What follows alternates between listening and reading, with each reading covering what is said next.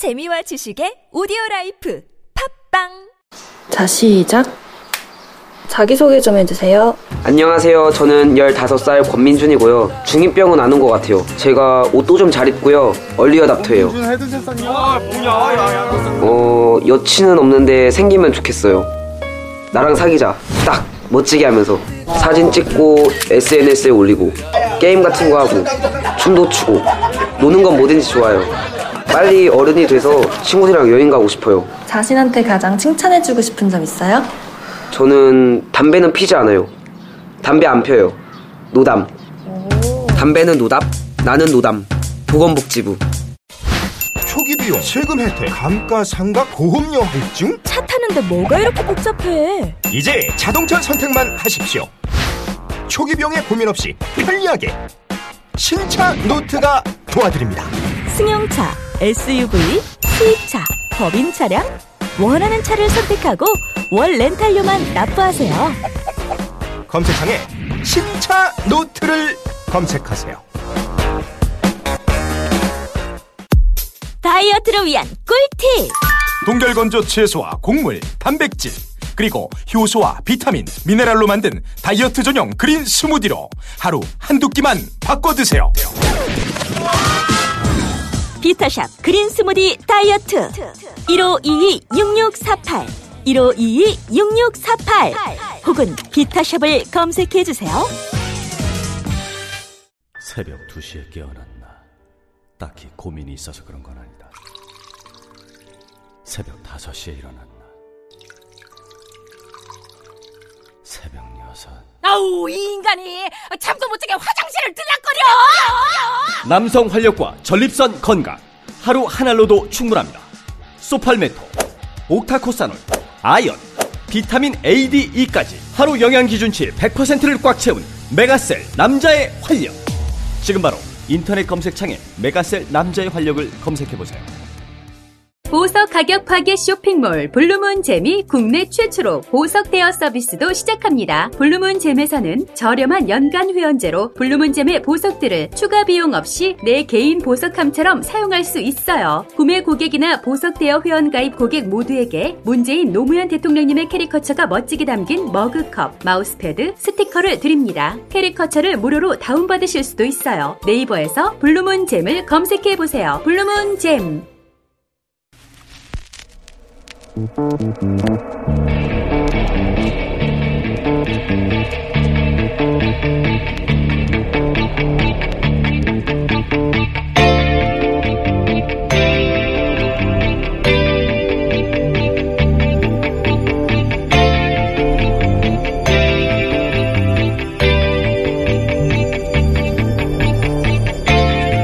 안녕하세요. 김호준입니다.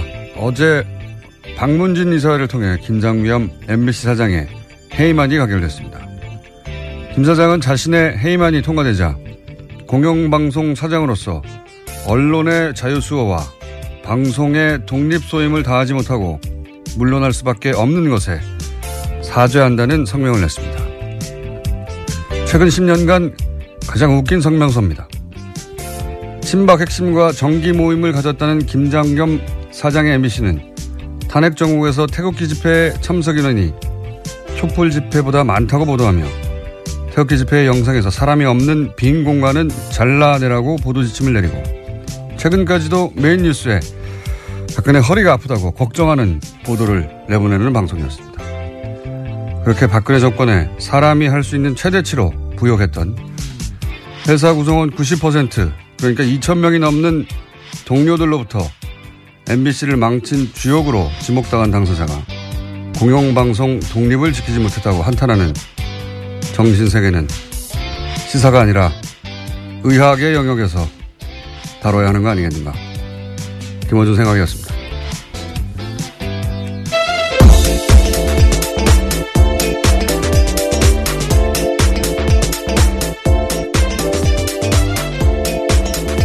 시사인의 김은지입니다. 예. MBC가 이제 노조 그럼 곧 끝나겠네요. 그죠? 네, 이제 무한도전 같은 프로그램도 다시 볼 수 있게 될 것 같습니다. 이 사안은 저희가 잠시 후에 미니로 해직 기자 한 분 연결해서 짚어보기로 하고. 자, 첫 번째 수는 뭡니까? 예, 다시 또 다스입니다. 이명박 전 대통령의 아들인 이시영 씨가 다스의 핵심 납품업체를 단돈 100여만 원에 샀다라는 JTBC 보도가 있었는데요. 이시영 씨가 2015년에 만든 회사가 있습니다. 규모 11억 원의 SM이라는 회사인데요. 이 회사의 지분을 75% 이시영 씨가 가지고 있습니다. 그런데 이 회사가 지난해 다스의 핵심 납품업체인 다운을 인수했는데요. 이 회사 같은 경우에는 연매출 규모가 600억 원인데 덩치가 훨씬 큰 회사를 이시영 씨 회사가 일종의 인수한 겁니다. 이건 이제 일요신문이 처음 파기 시작했던 사안이죠, 이게. 당시 일요신문의 특종이었고, 이제 JTBC가 이제 JTBC 표현대로면 한 발 더 들어가던가요? 예. 한 발 더 들어가가지고 또 다른 후속 특종을 낸 거네요. 이게 간단하게 요약하면은, 어, MB, 예, 이명박 전 대통령 아들 이시영 씨가 유일하게 등기회사로 있는 회사입니다. 그러니까 유일하게 직접 소유한 회사라는 뜻이죠. 근데 이 회사가 어, 자신의 회사 규모의 40배 가까운 다스 납품 업체 다원을 인수했다. 그걸 정당한 가격을 주고 인수했으면 네 이상하지 않은데 어, 여기까지는 일요신문이 보도를 했어요. 근데 여기서 이제 한 발 더 들어가가지고 얼마 인수했냐 이게 특종인 거죠. 예, 100만 원에 인수했다. 공짜죠, 공짜. 연매출액이 어 600억이고 그다음에 현대자동차의 벤더란 말이죠. 이러면 뭐 대단한 자산 가치입니다. 싸게 해도 몇백억에 사야 되는데 100만 원에 샀다. 네, 굉장히 비정상적인 거래로 보일 수밖에 없습니다. 이거는 뭐 불가능한 거래죠. 제가 아는 상식에서는 이게 가능하려면 몇 가지밖에 없습니다. 하나는 그 다스실 소유주하고 이 인수된 다원실 소유주가 같거나 그럼 가능하죠. 예. 아니면은 다스 어, 실 소유주가 예를 들어서 납품업체잖아요. 그러니까 무슨 원자재를 잔뜩 샀을 수 있지 않습니까? 예를 들어서. 그런데 갑자기 거래를 끊어요. 그러면 대금 지급을 못 하잖아요. 그럼 부도 직전에 갈 수도 있지 않습니까? 그렇게 몰고 일부러 몰고 와서 먹는다든가 아니면 뭐 장부상 안 나오는 뒷거래를 했다거나 그 외의 경우로 생각하시는 분들은 문자 주시고 어떤 경우에든지 간에 이렇게 하는 이유는 뭐냐면 다스 실 소유주가 다스가 아니라 이 SM이라는 회사를 통해서 그러니까 인수합병 또는 일감 몰아주기 그걸 통해서 재산을 승계하려는 거다. 이 방식이 이제 최근 진화된 재벌들의 어, 우회 승계 방식이에요. 똑같아요. 예. 일감 몰아주기 계열사 인수합병 통해서 어, 회사를 승계하는 거죠. 예. 이런 우회 승계. 다스가 그런 방식의 승계를 하고 있다. 그 중에 딱 걸린 거다. 라고 네. 초강력 추정하는 바입니다. 저는. JTBC가 반론받기 서 여러 차례 연락했다고 하는데요. 현재 SM 대표는 김진 전 다스 부사장입니다. 그런데 여러 차례 연락했지만 답을 하지 않았다라고 합니다. 네.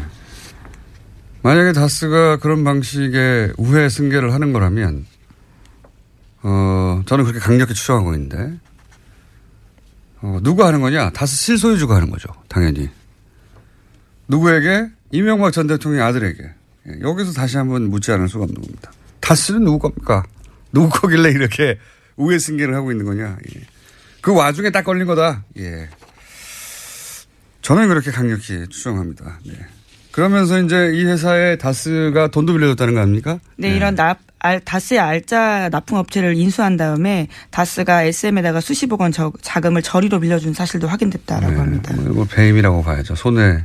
왜냐하면 다스가 빌려온 돈보다 더 싸게 빌려줬으니까 다스 입장에서는 손해를 입었잖아요. 예. 다스의 주식이 하나도 없는 이시영 씨에게 그렇게 이것도 배임이죠. 이런 일을 왜 하느냐? 예. 재벌들이 이 방식을 개발해 놨거든요. 최근에. 자, 다스는 누구 겁니까? 묻지 않을 수 없습니다. 다시 한 번. 네, 지금 바레인에 계십니다. 바레인에 계십니다. 네. 자, 다음 뉴스는요?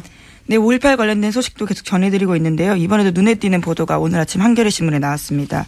5.18 민주화 운동 당시 공수특전 여단 소속 지휘관의 고백인데요. 옛 광주교도소 앞에서 시민군 3명을 사살해서 자신이 안매장했다라는 걸 고백한 겁니다. 이 지휘관 같은 경우에는 5.18 안매장과 관련해서는 당시 작전에 참가했던 공수부대 지휘관은 공개적으로 한 이야기가 처음인데요. 또 뿐만 아니라 광주교도소 안에서 22, 22구에서 25구 정도의 주검을 매장하는 것도 자신이 봤다라는 이야기도 했습니다. 아, 이 의미가 아주 크네요. 예, 당시 현장 지휘관이 처음으로 직접 사살했고 직접 안매장했다 이런 얘기를 하는 거잖아요. 그리고 사살당한 사람들이 17살도 있고 무슨 죄가 있다고 참. 나치에 부역했다는 이유로 예. 90대 노인네를 여전히 찾아서 감옥에 보내는 게 독일이에요. 예. 저는 어 30년 지난 사건인데 30년이 아니라 앞으로 50년이 더 지나도 계속해서 찾아내고 다 처벌해야 된다고 봅니다.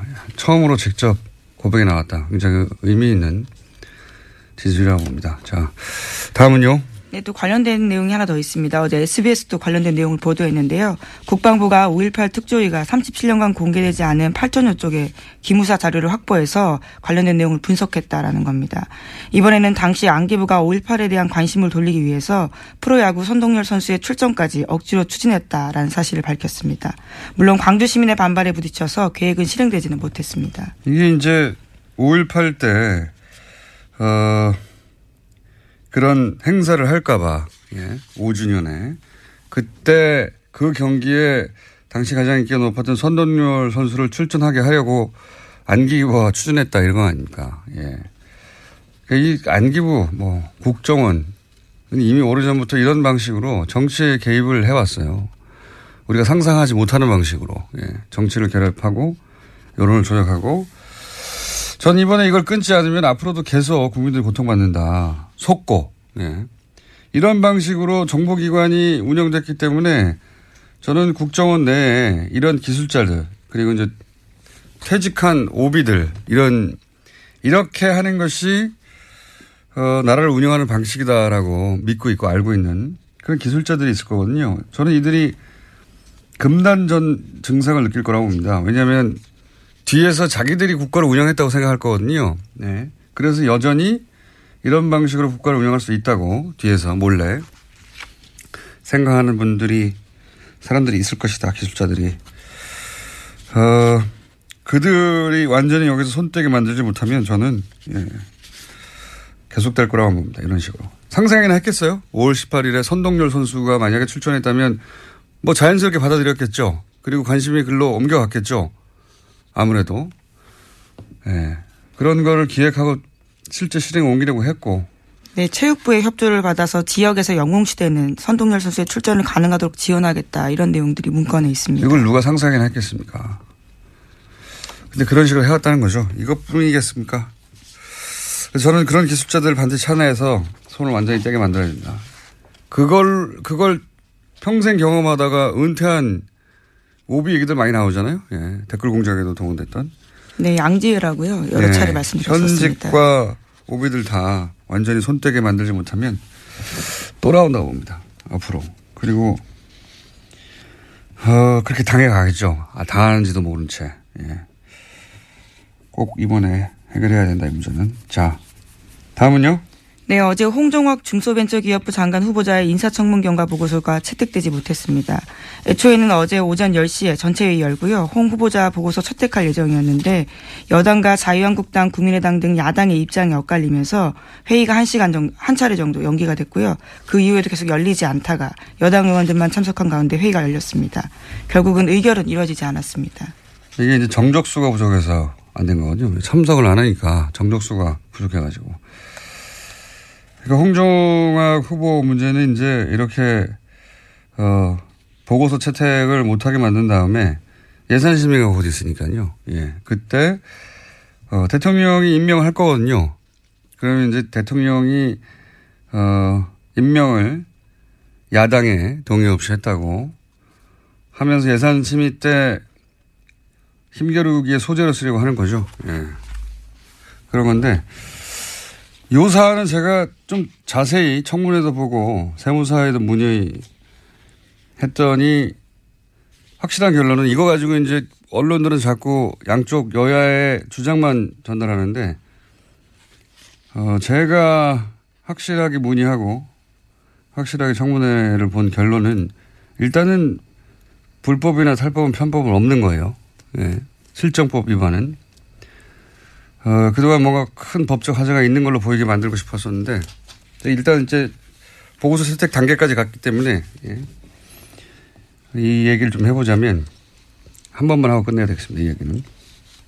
법적 하자는 없는데 어, 실제로 있는 것처럼 했던 거는 없는 것으로 두 번째 요게 이제 쟁점이었는데 이 사안이 어떤 사안이 잘 이 세법이 복잡해가지고 모르시는 분들에서 정리를 하자면 홍 후보 장모가 재산을 증여하는데 딸과 외손녀에게 각각 25%씩 준 거예요.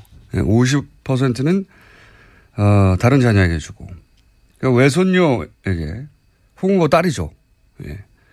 홍 후보 딸에게 25%를 증여한 부분, 이 증여한 부분을 어떻게 처리했느냐 이게 쟁점이거든요. 결국은 최종적으로는. 근데 미성년자였단 말이죠. 그러니까 부모, 홍 후보죠. 부모가 증여세를 대신 내주고 그 증여세를 또 내는 방법. 이걸 써야 하는데 야당 주장에 의하면 그런데 홍 후보는 아내가 홍 후보의 아내가 딸에게 차용증을 쓰고 빌려줍니다. 돈을. 그러니까 아버지가 돈을 대신 혹은 엄마가 대신 내주고 그다음에 그 부분에 대해서 증여세를 또 내지 않고 차용증을 쓰고 빌려준다 이거죠. 예. 그리고 나서 딸이 물려받은 부동산에서 나오는 수입으로 엄마한테 갚아라 이렇게 차용증을 쓴 거예요. 근데 이게 불법은 아니지만 왜 논란이 됐느냐? 그 이유가 뭐냐면 이렇게 하면 세금을 덜 낸다 이거죠. 그리고 이 차용증이 진짜겠느냐. 결국은 어 이런 식으로 눈 눈속임하고 부자 대물림 비판했는데 어 세금을 덜 내려고 잔머리를 굴렸다 이거거든요. 예. 그러니까 차용증의 요식행위라 이거죠. 세금을 덜 내려고 꼼수를 부렸다. 실제 그런 경우가 있기 때문에 그런 의심을 산 거죠. 그러면 사실은 딱 언론들이 두 가지만 따, 답이나 따지면 답이 나와요. 이걸 안 했기 때문에 이 논란이 계속 지속된 겁니다.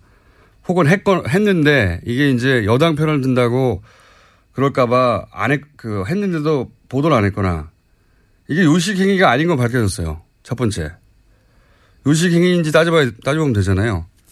요식 행위가 아닌 것이 기본적으로 모든 세금과 원천 징수를 다 했어요. 예.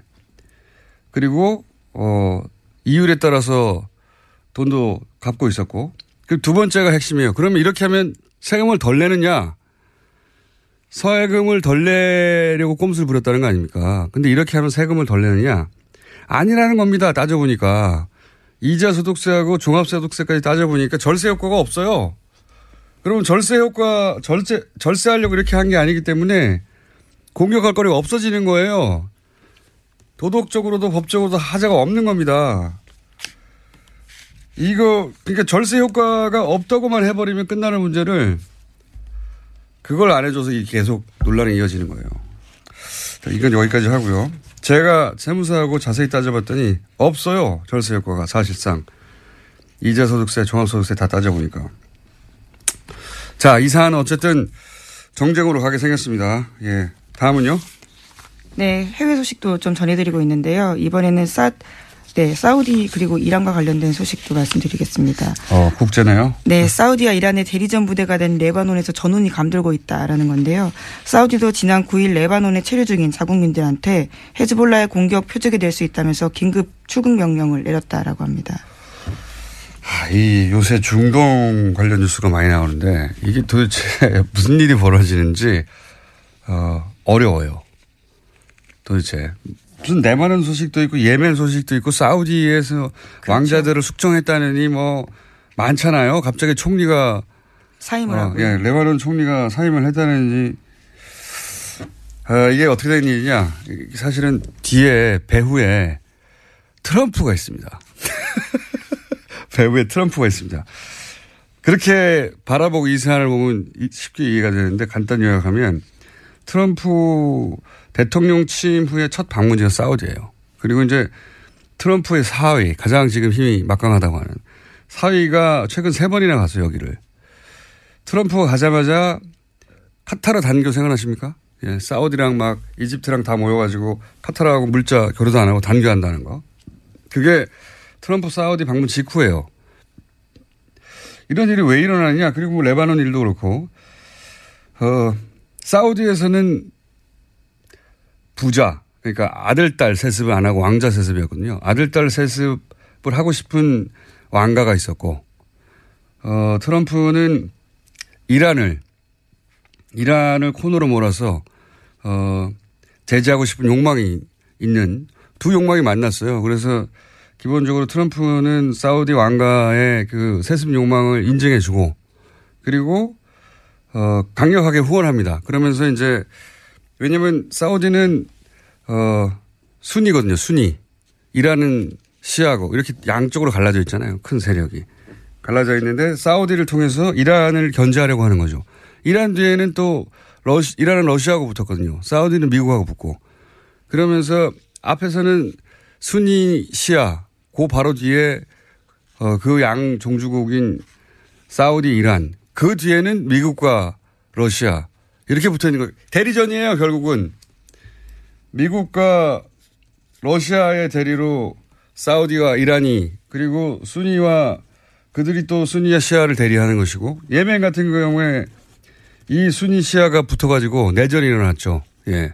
레바논도 마찬가지고요. 구도는 이렇습니다. 예. 이건 한번 따로 길게 다뤄야 하겠는데 결국은 미국과 러시아가 IS 이후에 중동에서 힘의 공백이 생기는데 누가 먹느냐? 길이 많잖아요 여기서. 누가 먹느냐? 그 대인으로 각각 이란과 어, 사우디 그쪽의 관점에서 보자면 사우디를 편먹고 나눠져 있다. 그래서 국가들 확 나눠져 있어요 지금. 중동의 국가들이. 이란과 사우디는 각각 또각 어, 종파의 종주국으로서 이제 대결하는 것이고 예. 그 대리전들이 뭐 예멘이니 레바논이니 이런 데서 일어나는 거고요. 트럼프가 이란 핵 협정 파기한 것도 이런 배경이에요. 예. 이란은 사실 핵 협정을 다 지켰거든요. 네. 다 지켰는데도 이란이 나쁜 이란을 나쁜 놈으로 만들어서 이제 경제 제재에서 중동에서 영향력을 약화시키려는 거죠. 예. 저는 최근에 그 미국 외교지의 소식들은 북핵이, 북핵이 아니라 이 뉴스로 도배됐어요, 다. 트럼프로 인해서 중동에서 다시 한번 전쟁, 큰 전쟁이 일어날 수 있다. 이런 뉴스로. 여기까지 하고요. 이 웃기는 건 근데 이란은 대통령 선거로 선출했습니다. 그나마. 사우디는 왕정 국가요. 완전히. 예. 빛나덴 알케이다 IS 다 순입합니다. 그러니까 미국 입장에서는 사실은 이란 편을 들어야 되는 게 맞는 것 같은데 전혀 아니죠. 예. 여긴 여기까지 하고 이건 저희가 국제뉴스에 따로, 따로 한번 다뤄보겠습니다. MBC. 어. 네, MBC 관련해서요. 네. 예, MBC 관련해서 아까 시작할 때 공장장이 이야기를 좀 했었는데요. 어제 MBC 박문진 이사회 열렸습니다. 거기서 김상경 MBC 사장에 대한 해임안이 의결됐습니다. 자, 어, 저희가 해직 기자 한 분 연결할 텐데 MBC가 많이 망가졌죠. 제가 2007년에 SBS에서 2007년까지 예. 몇 가지냐면 이명박 전 대통령 당선되자마자 그 다음 주 제가 잘렸기 때문에 2007년까지 SBS에서 라디오를 몇 년간 했었는데 그때 SBS 라디오 PD들이 했던 얘기가 있습니다. MBC 라디오는 이길 수가 없다고.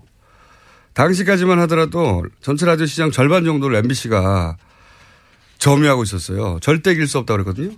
나머지 50%를 나머지 방송국들이 나눠 가지고 있었는데 지금 MBC가 얼마나 망가졌냐면 TBS에도 안 됩니다. 물론 TBS는 눈부시게 성장했죠. 그 사이에. 하지만 MBC가 보이지 않는다, 이제. 그렇게 철저히 망가졌어요. 예. 자, 박성재 MBC 해직 기자 연결해 보겠습니다. 안녕하세요. 네, 안녕하십니까. 네. 해고된 지 얼마나 되셨습니까? 어, 5년 6개월 정도 됐습니다. 예, 굉장히 오래, 오랫동안 무직으로 계셨군요. 아니 다른 방송국에 들어가지 않고 왜 계속 해고된 상태로 계셨어요? 아니 뭐 오늘 같은 날을 기다리려고 어, 그랬죠. MBC를 살려야 되니까. 예. MBC 꼭 복직해야 복직하겠다고 생각하고 기다리신 거예요? 네, 그렇죠. 예, 왜냐하면은 방금 공장장께서 말씀하신 대로 MBC가 많이 망가졌잖아요. 예. 그래서 이거를 제대로 돌려놓지 않으면 뭐 저는 뭐 무덤에도 눈을 못 감을 것 같다 이런 생각을 하고 있었습니다. 어, 왜 그 저기 뭡니까? 어, 고등법원에서 어, 판결이 확정됐잖아요. 복직할 수 있도록 길이 열린 거 아닙니까? 그죠? 네, 그렇습니다. 예. 그런데 그때 어, 복직하지 않고 네. 대법원 판결까지 가겠다고 했었어요. 그때 왜 그러셨습니까? 아니 근데 그거는 예. 그 대법원이 이제 회사가 항, 상고를 했어요 대법원에. 그렇죠. 그래서 이제 그런 거고 그 정권이 바뀌고 이제 복직할 수 있는 혹시 분위기가 조성되더라도 예. 대법원 판결을 기다려서 정확하게 판례를 남기겠다. 아. 말하자면 공정방송을 위해서 싸우는 행위가 예. 불법이 아니고 아주 정당한 행위라는 그 판례를 남겨야 한다는 그런 소신들 때문에 저희 해직 언론인들이 어, 대법원 판결을 기다리겠다라고 얘기한 겁니다. 음, 그렇군요. 김장견 체제 하에서는 복직하지 않겠다 뭐 이런 의미도 있는 겁니까? 그렇죠. 예. 네. 왜냐하면 또 복직해봤자 김장겸 체제 밑에서는 저희가 인사권이 없기 때문에 아무것도 할 수 없지 않습니까? 어, 예. 또뭐 물론 밖에서 싸우고 있지만 들어가서도 싸워야 되는 상황이기 때문에 오히려 음. 밖에서 싸우는 게 더 유리하지 않을까 저는 그렇게 그렇게 봤습니다. 그래서 대법원 판결을 굳이 받겠다고 하셨는데 그런데 이제 지금 새로운 사장이 만약에 취임해서 복직하라 이렇게 인사명령을 내리면요? 그게 좀 고민이에요 저희도. 그래서 대법원 판결까지 기다려야 한다고 했는데 아니 근데 대법관 대법관님들이 네.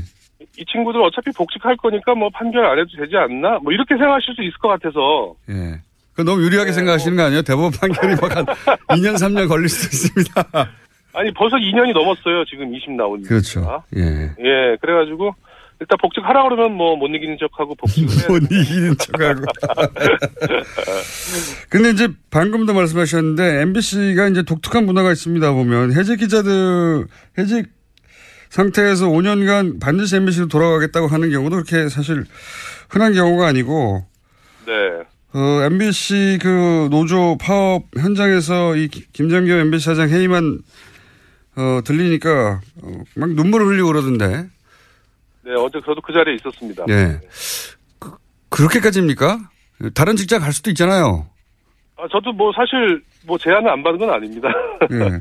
그런데 뭐 어쨌든 저희들 심정을 사- 생각해 보면은 아까 공장장님께서 말씀하셨듯이 최고의 방송이었던 시대를 보냈다가 음. 최 최저 최악의 방송으로 이제 나락에 떨어진 그런 저희 친정을 보면서 느꼈던 그런 거 있잖아요. 예, 그런 자괴감 같은 것들을 해야 되고 반드시 국민의 사랑을 되찾아야겠다. 뭐 그런 거죠. 특히 뭐 지금 같으면은 라디오는 교통방송에 빼앗긴 1위의 위치를 다시 예, 그거 쉽지 않을 겁니다. 제가 있기 때문에 이제.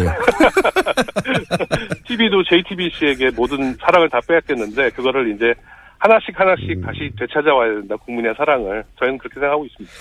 지금 10대 혹은 20대 초반은 MBC가 그렇게, 어, 뭐랄까요. 잘 나갔었는지 잘 모를 거예요. 예. 네 그런 것 같더라고요. MBC 뉴스나 시사방송이 대단했죠. 과거에는. 예. 일단 MBC라고 부르지를 않으세요 젊은 분들은 M 뭐 이렇게 부르죠. 예, 빙 이렇게. 자, 어, 간단하게 9년간 그러면 어떻게 망쳐왔는지 요약하자면요.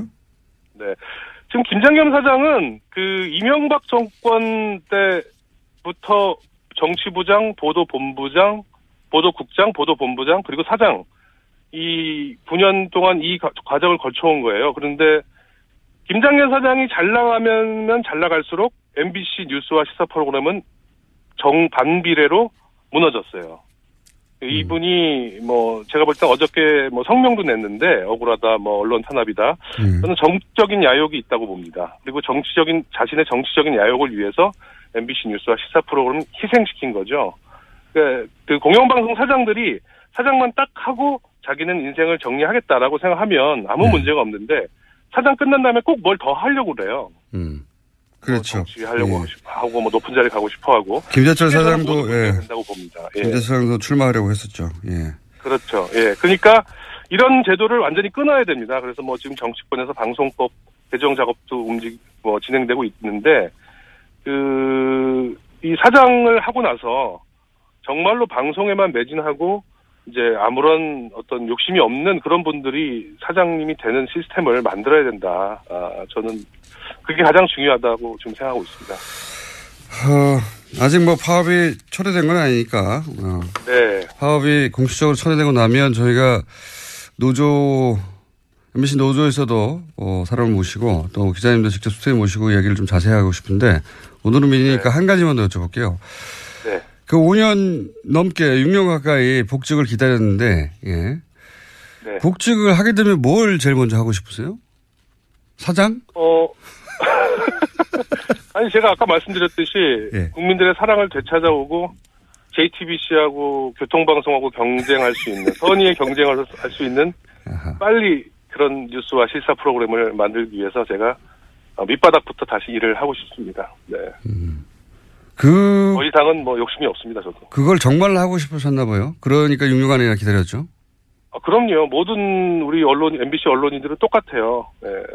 국민들의 품으로 다시 돌아. 이게 자꾸 이런 말을 하면은, 아, 저, 저 양반들 뭐 이렇게 맨날 무슨, 뭐 그렇게 얘기를 하는데, 정말로 마음이 가- 그렇게 그 생각하고 음. 있다고 저는 강조하고 싶습니다. 그렇게 간절합니까? 네.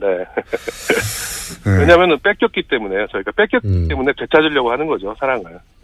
본인들이 하다가 망가졌으면 우리 실력이 다 하겠는데 그게 아니라 강제로 쫓겨나고 그 사이에 어, 본인들이 만들었던 그 어떤 그 성과가 다 무너진 거를 보고 나서 다시 되돌리고 싶다는 그렇죠. 그런 저희 책임도 있죠. 저희가 제대로 싸우지 못하고 제, 제대로 저항하지 못한 책임도 있는데 또 너무나 저희가 그 나름대로 잘했던 방송이었기 때문에 저, 저 양반들 저희를 이렇게 죽이려고, 어? 장악하려고 했던 거 아니겠습니까? 그렇죠. 국정원 문건 같은 데서 다 드러났기 때문에, 어, 국민들이 많이 이해를 하시, 하시, 해주시고 계시다고 저는 생각하고요. 이제는 정말로, 어, 다시 돌아가는 그런 그 방송이 돼야 된다, 어, 옛날로. 그래서 그런 고민들이 이제 지금부터 시작될 것 같아요. 저희 언론인들은, MBC 언론인들은. 예. 알겠습니다. 다음에 다 스튜디오 직접 모시고요. 예. 한 가지만 말씀드리면 아침 시사는 안 된다는 거 MBC 돌아오셔도. 오늘 여기까지 듣겠습니다. 감사합니다. 감사합니다. 예. 박성재 MBC 해직 기자였고요. 예. 어제 박문진 이사에서 어떤 일이 있었는지 제가 짧게 어, 클립 들려, 들려드리고 어, 그 사이에 김은희 기자는 인사하겠습니다. 예. 수고하셨습니다. 네, 감사합니다. 권력에 의해서 경영진이 바뀐다면 권력에 대한 견제라고 하는 것은 심각하게 유린될 수밖에 없고 그건 붕괴되는 것입니다. 정권 비판을 어떻게 하느냐? 정권 비판을 그래서 잘했습니까 MBC가 그동안에? 그 전에 그 편파적인 보도에 대해서는 일체 얘기하지 않고 과거 여러분이 선임한 보도본부장 중에 심지어 여기 와가지고 정권을 비판하는 것이 언론의 사명이 아니다 라고 생각하는 보도본부장 본부장도 있었습니다. 그런 상황도 그냥 방치한 사람이 지금 와가지고 정권이 바뀌니까 사장을 바뀌는 게 말이 안 된다? 골반 잡자 바로 잡자 바디로직. 허리 통증 바로 잡자 바디로직.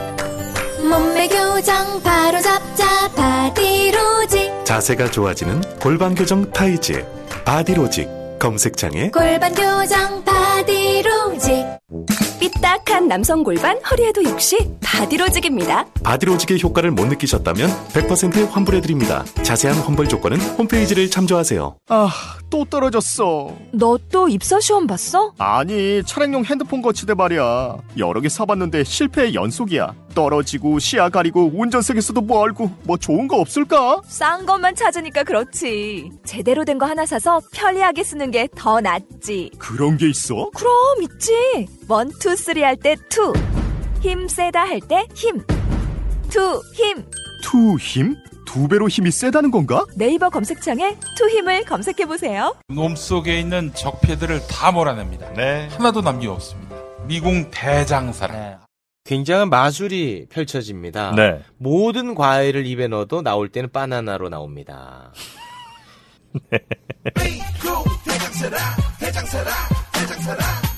장실 장실 good morning 화장실 바나 바나 good morning 바나나 지금 바로 미궁 대장사랑 검색해 보세요. 핫 뜨거 뜨거 핫 뜨거 뜨거 핫핫 뜨거 뜨거 핫 뜨거 뜨거 핫 쉬지 않고 뛰는 내 심장이 핫 뜨거 뜨거 하태 바른정당 하태경 최고위원 예 여전히 최고위원입니다. 오늘은 새로운 지도부가 선출돼서 현충원 참배 관계로 전화 인터뷰로 진행하겠습니다. 안녕하세요, 의원님. 예, 하태 하태 하태경 나왔습니다. 반갑습니다. 예. 어, 이번에도 2위 했습니다. 만년 2위. 예. 예, 예. 전당대회에서. 근데 생각보다 많이 나왔어요. 아, 근데 이제 그 전에 좀 드리고 싶은 말씀은 네. 제가 지난주에 이제 그 뭐 탈당 사태를 계기로 그만두겠다 뉴스 공장. 그 아무도 안 믿었어요, 어차피. 아니 근데 그러고 나서 당 안팎에서 예. 욕 많이 들었으면 너 돌았냐? 제정신 제정신이냐? 지금 안 그래도 쪼그라진 정당에 대국민 소통에 정말 중요한 창구를 네 스스로 봉쇄하는 예. 그런 어리석은 짓을 하지 마라. 글쎄 뭐, 그 당내에서 그런 얘기 나오기 전부터, 예, 방송 진행하는 과정 중에도 아무도 믿지 않았고요. 저도 믿지 않았고, 아니, 의원님도 방송하다 중간에 살짝 바꾸셨잖아요. 어, 기억은 잘 안 납니다만 아무튼 무리를 일으켜서 대단히 죄송하다는 말씀. 무리를 일으켰어. 어쨌든 또 이번에도, 예, 2위를 하셨어요. 근데 저는 표가 이렇게나 많이 나올 줄 몰랐습니다. 아 이건 그건 좀 높이 띄워주시는 것 같고요. 반어법인 것 같고요. 아니 유승민 네, 유승민 대표가 대표로 선출될 거야. 뭐 예, 정치권에서 100% 예상한 바지만 그래서 압도적인 표차일 줄 알았더니 그래도 한 절반 정도는 예 절반 예 대선 후보의. 대선 후보의 절반이면 많이 나온 거죠. 예. 예. 근데 이제 더 중요한 의미가 있는데요. 이제 과거 바른정당은 김무성, 유승민 투탑 뭐 이렇게 네. 국민들이 기억을 할 텐데 예. 어쨌든 지금은 유승민, 하태경 투탑이다. 이건 이제 근본적인 색깔의 변화다. 본인이 이제 김무성급이다 이런 말씀이십니까? 거기까지는 아직 안 간 것 같고요. 이제 예. 뭐 그까지는 아니더라도 어차피 김무성 대표야 지는 해고 분위기는 어떻습니까? 당내 분위기는 네. 사실 그 열한 어 아홉 명 나가고 난 다음에 11명인데 이제. 내부 내부에 열한 명 남았잖아요. 하지만 네. 여진이 좀 있었지 않습니까? 네. 그래서 언론에 2차 탈당 문제 뭐 이런 가능성까지 보도됐고 예. 근데 이제 그 과정 속에서 저희들이 매일매일 정말 그 고해성사하듯이 서로에 대해서 네. 어, 진솔하게 이야기들을 많이 나눴습니다. 매일매일 한 어떤 4, 5일 얘기요? 동안. 갈 거야 안 갈 거야 이거요? 우리 당에 대해서 어떻게 생각하고 나 예. 개인의 사정, 내 개인의 지역구 사정, 음. 또 앞으로 개인의 정치적 진로 아, 솔직하게 얘기해 보자. 다 솔직하게, 예. 예, 솔직하게 이야기를 하고 예. 그 속에서 뭐라 그럴까요? 좀 서로에 대한 허물이 좀 없어지고 예. 어, 좀 더, 좀 더 가까워지고 하면서, 어, 어쨌든 단결, 단결의 기운이 상당히 좀 높아졌습니다. 그렇습니까? 예. 자유한국당이 예, 예. 문 닫았다고 해서 그런 건 아니고요. 어, 그것도 사실 이제 두 세력한테 희소식인데, 예. 이제 뭐, 저, 저 우리 당 내에 강경한 자강파, 저 같은 사람한테는 사실 고마운 이야기죠. 예. 이제 한국당 놓고 그만두리라. 우리 당내 뭐 원내든 원내든 이런 의미가 있고 또 하나의 의미는 서청원, 최경환, 친박, 예. 친박 쪽에서는 또 이 사실 자유한국당은 120석 넘기는 게 중요하잖아요. 그렇죠. 이제 120석. 120석 넘기는 걸 포기하겠다는 거거든요. 3분의 1. 그렇죠. 예, 그, 그 선언이에요. 굉장히 황당한 선언입니다. 자유한국당 입장에서는. 그렇죠. 이때까지 이게 120석 넘겨서 국회 선진화법에 의해서 모든 법안에 태클을 걸 수 있도록 하는 의석수를 위해서 달려가는 것으로 보였는데 바로 직전에 멈췄습니다. 예. 그러니까 그 이야기가 바른정당에 주는 메시지가 아니라 정부 여당에는 그 대정부 견제 포기 선언이고요. 네. 3분의 1까지 목표를 하겠다는 걸 포기하겠다는 것이고 왜 그럼 왜 이런 대정부 야당 역할을 에, 정말 강한 야당 역할을 왜 포기하는 거냐? 네. 포기했다기보다는 뭐 예, 멈췄습니다. 아직 당 일부. 그렇죠. 예. 이제 이거는 이제 서청원 녹취록의 파워라고 봐야 되죠. 음. 더, 더 서청원 몰아붙일 수는 없다. 그렇죠.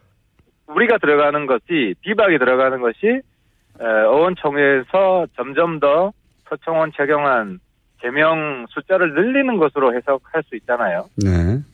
예, 그래서 뭐 그런 의미가 있는 것 같아요. 그럴 경우에 서청원 의원 쪽 친박 쪽에서 강하게 반발할 것이기 때문에 그 직전에 멈춰서 균형을 맞췄다 이런 의미인가요? 힘의 균형을? 아, 그렇죠. 그래서 어쨌든 뭐 강한 야당의 역할은 포기하는 뭐 그런 좀 이상한 야당의 모습 아울러 보여준 거. 예, 그건 이제 친박 비박 사이의 힘의 균형 관점에서 말씀하신 건데 이런 점도 있지 않습니까? 이제 홍준표 대표 입장에서 김무성 의원과 가까운 의원들이 더 많이 들어오게 되면 본인이 가지고 있는 또 당 장악력 혹은 뭐 김무성 의원에게 그 뭐랄까요 당의 어 주주 권한을 넘긴다. 뭐 하여튼 김무성 의원의 견제 의미도 있지 않을까요? 또 한편에선 그러니까 그 소위 무대 개파는 좀 거품이 많이 껴 있어요. 네. 그러니까 이제 에, 처음에 탈당했던 13명, 예. 13명이 무대가 먼저 보낸 것이다. 예. 무대는 나중에 갈게. 이렇게 예. 작전이다 하는 것도 제가 뭐 어떤 자리에서 말씀드렸는데 전혀 그렇지 않다. 무대를 버리고 간 것이다. 음, 실제로는 예, 실제로는 음, 더 이상 그 뭐 제가 그때 그 회의 자리에 있었지 않습니까? 장본인입니다. 음. 있었고 그 안에 있었던 그 무대 형님 더 이상 못 믿겠다. 우리는 독자 행동을 하겠다. 음. 해서 간 거고요. 먼저 보낸 게 아니고 버리고 간 거다. 예, 버리고 간 거죠. 그럼 이번에는 그 나중에 후발로 가는 게 아니라 나도 같이 데려가줘 이렇게 간 겁니까? 그런 거죠. 어, 이번에는, 이번에는 이제 무대가 처음에 총대 맨 게 아니고, 예. 어, 삼선 의원 모임이 있었잖아요. 예. 어, 처음에 통추라고 하는, 어, 삼선 의원 모- 모임에서 몇 분이 주도한 건데, 예. 그때 무대는 이거 너무 빠르다, 잘못되었다라고 당내에서 비판을 하는 입장이었어요. 여하간 네. 홍준표 대표 입장에는 그렇다 하더라도 이제 김우성 의원을 견제하는 의미도 없진 않을 것 같습니다. 그러니까 그참그 견제 안 해도 되는데 그건 이제 홍준표 대표가 너무 그 의원들하고 관계가 안 좋으니까 음. 당내에 그런 한국 당내 정세 파악이 저는 안 된다고 보입니다. 홍준표 대표가 믿고 의지할 만한 세력이 없죠 현재 본인 입장에서. 그러니까 없죠. 그러니까 예. 다못 믿는 거죠 다.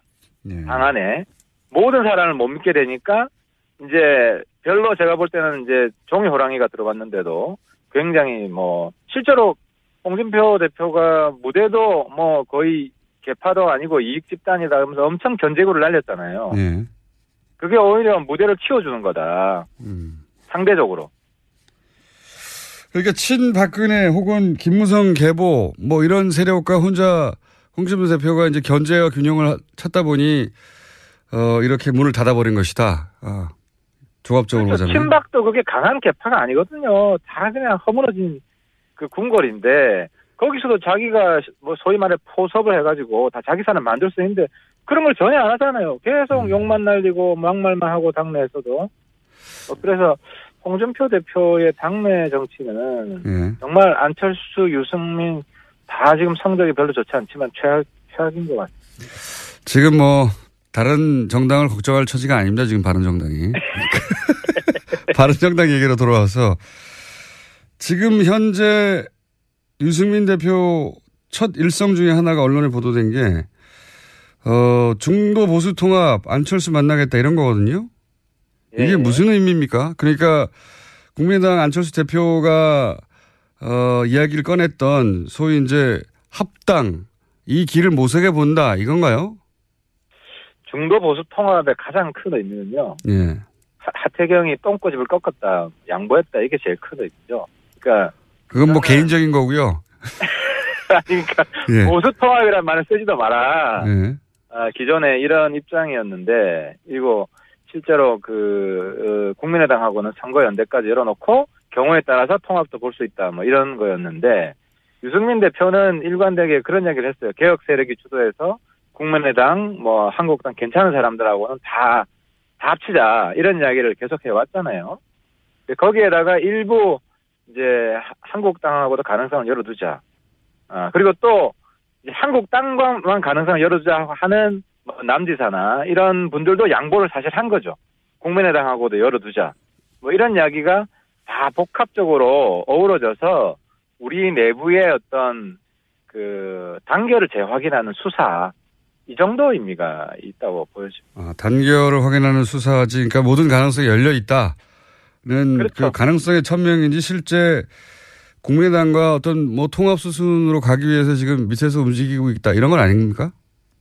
아, 중도, 그래서 원래 이야기도 중도 플러스 보수 대통합 이런 표현을 썼어요. 어, 그래서 이제 당 내에서 여진이 한국당 탈당 이런 문제가 여전히, 여전히 남아 있어가지고 저도 뭐, 어, 어쨌든 그 당, 당내 일원으로서 제 고집을 일부 양보하고 뭐 남지사 같은 어, 분도 보수 통합론자도 일부 양보하고 이렇게 이제 타협을 한 겁니다. 그러니까 제가 궁금한 건 이겁니다. 실제 국민의당과 뭐 통합이든 연대든을 위해서 물밑에서 열심히 움직이고 뭐가 시작됩니까? 아니면 그냥 말만 이렇게 하는 거예요? 어, 그거는 이제 지금까지 진행되어 왔던 것에 대해서 네. 엄청난 변화가 있을 것 같지는 않고요. 그러니까 국민 통합 포럼 해가지고 의원들끼리 계속 연대, 정책 연대, 선거 연대 이야기는 사실 공식화 됐잖아요. 예. 그죠? 근데 이제 당대당 통합 이야기는 대표끼리 이야기인데 예. 저희 당 입장은 어, 우리가 먼저 주도하기는 주도하진 않겠다. 왜냐하면 국민의당이 사실 지금 깨진 우리 당 우리 당처럼 당내 되게 굉장히 시끄럽지 않습니까? 예, 예. 그래서 국민의당 내부의 교통 정리를 좀 보겠다. 우리가 이니셔티브를 먼저 주지는 않겠다. 이니셔티브를 지고 싶은데 질 수가 없죠. 숫자가 적어가지고. 뭐꼭 그렇진 않죠. 우리가 제가 마음만 먹으면 사실 박지원 대표가 보면 요즘 참 밉, 밉게 우리 당 뭐 다 없어질 것처럼 이야기하는데 아 저도 하려면 그런 역할 할수 있어요. 그 당 엄청 흔들 수 있는데 그러니까 전 어, 이제 그런 역할은 뭐 하지 않겠다. 그건 좀 비겁한 거 아닙니까? 그건 박지원 대표 나오셨을 때 제가 여쭤보기로 하고, 어, 그러면 지금 유승민 대표하고 안철수 대표가 만나긴 만나는 것 같은데, 여기서 오, 뭔가, 늘 오늘 오늘 만나죠. 오늘 예, 만나죠. 뭔가 예, 예. 급진전되거나 그럴 가능성은 별로 없는 거네요, 이야기가? 어, 왜냐하면은 국민의당 내가 시끄러운데, 어, 우리는 박지원처럼 하지 않겠다 하는 게 깔려 있기 때문에, 우리가 내부를 분열시키고 교란시키는 이런, 이런 수를 뜨는 것은, 어, 지금 시기에 신사답지 않다는 겁니다. 우리가 뭐, 뭐 옛날처럼 과거 구태 정치 하자면은 국당도 뭐 엄청 할 수 있죠, 하려면. 근데 이제 그런, 그런 비신사적인 건 안 하겠다는 거죠. 음, 국당을 분열시켜서 예를 들어서 호담계하고 어, 친한과 비한을 분열시키고 친한하고 뭉치고 이런 작전을 안 쓰겠다는 얘기- 얘기입니까? 예, 그렇습니다. 요약하면? 예. 예, 꼼수 안 쓰겠다는 거. 어, 그렇게 하지 않더라도 이미 심, 심정적 분당이라고까지 표현하는데요. 그 정도는 뭐 강경 발언하는 사람들은 그런 것 같은데요. 뭐 발언하지 않는 분들은 굉- 굉장히 차분한 것 같더라고요. 제가 뭐 의원들 이야기를 들어보면 남- 몇분 딱 계시잖아요. 알겠습니다. 남경필 지사나 이런 분들은 2차 탈당 안 하나요? 어, 그럴 수도 있어요. 뭐안 뭐 안 받아준다는데 지금 안 받아준다는 이야기를 뭐 홍준표 대표도 하고 몇 분이 그냥 연, 연- 속사포로 지금 날리고 있는데 당분간은, 최소한 당분간은 정말로 안 받아줄 건가 봅니다. 그죠? 뭐 실현 가능성이 없는 것 같고 왜냐하면 남지사 같으면은 서청원 킬러예요. 음. 그래서 어, 남지사가 아, 들어간다 그러면은 아마 서청원 대표가 전 녹취록을 깐다고 봅니다. 그럼 홍 대표가 죽기 때문에 1분 남았는데요. 제가 한 가지만 더 예. 여쭤볼게요. 유승민 대표가 이런 과정을 거치면서 좀 변했습니까? 유승민 대표에 대한 비판도 당내에서 있었지 않습니까? 너무 유승민 대표가 빡빡해진다고. 예. 상당히 변하고 있죠. 예를 들어 큰 변화가 김호상 대표하고 뭐 뽀뽀할 때 예. 예, 저는 굉장히 충격이었는데 아 저 정도도 할 수 있는 사람이구나. 그건 뒤에서 강제로 밀어붙인 거 아닙니까? 아, 강제로 밀어붙여도 그게 버틸 수는 있었는데, 어쨌든 자발적인 게 있- 있었고요. 그것만 가지고 변했다고 보기 힘든데요. 아, 그리고 최근에도 그, 우리가 이제 중도 플러스 보수 대통합을 유승민 대표가 수용을 했죠. 유승민 대표 거 인터뷰 좀 추진해 주세요. 옆에서. 저요, 제가 말씀드릴게요. 알겠습니다. 오늘은 여기까지 하겠습니다. 하태경 의원이었습니다. 감사합니다. 예, 감사합니다.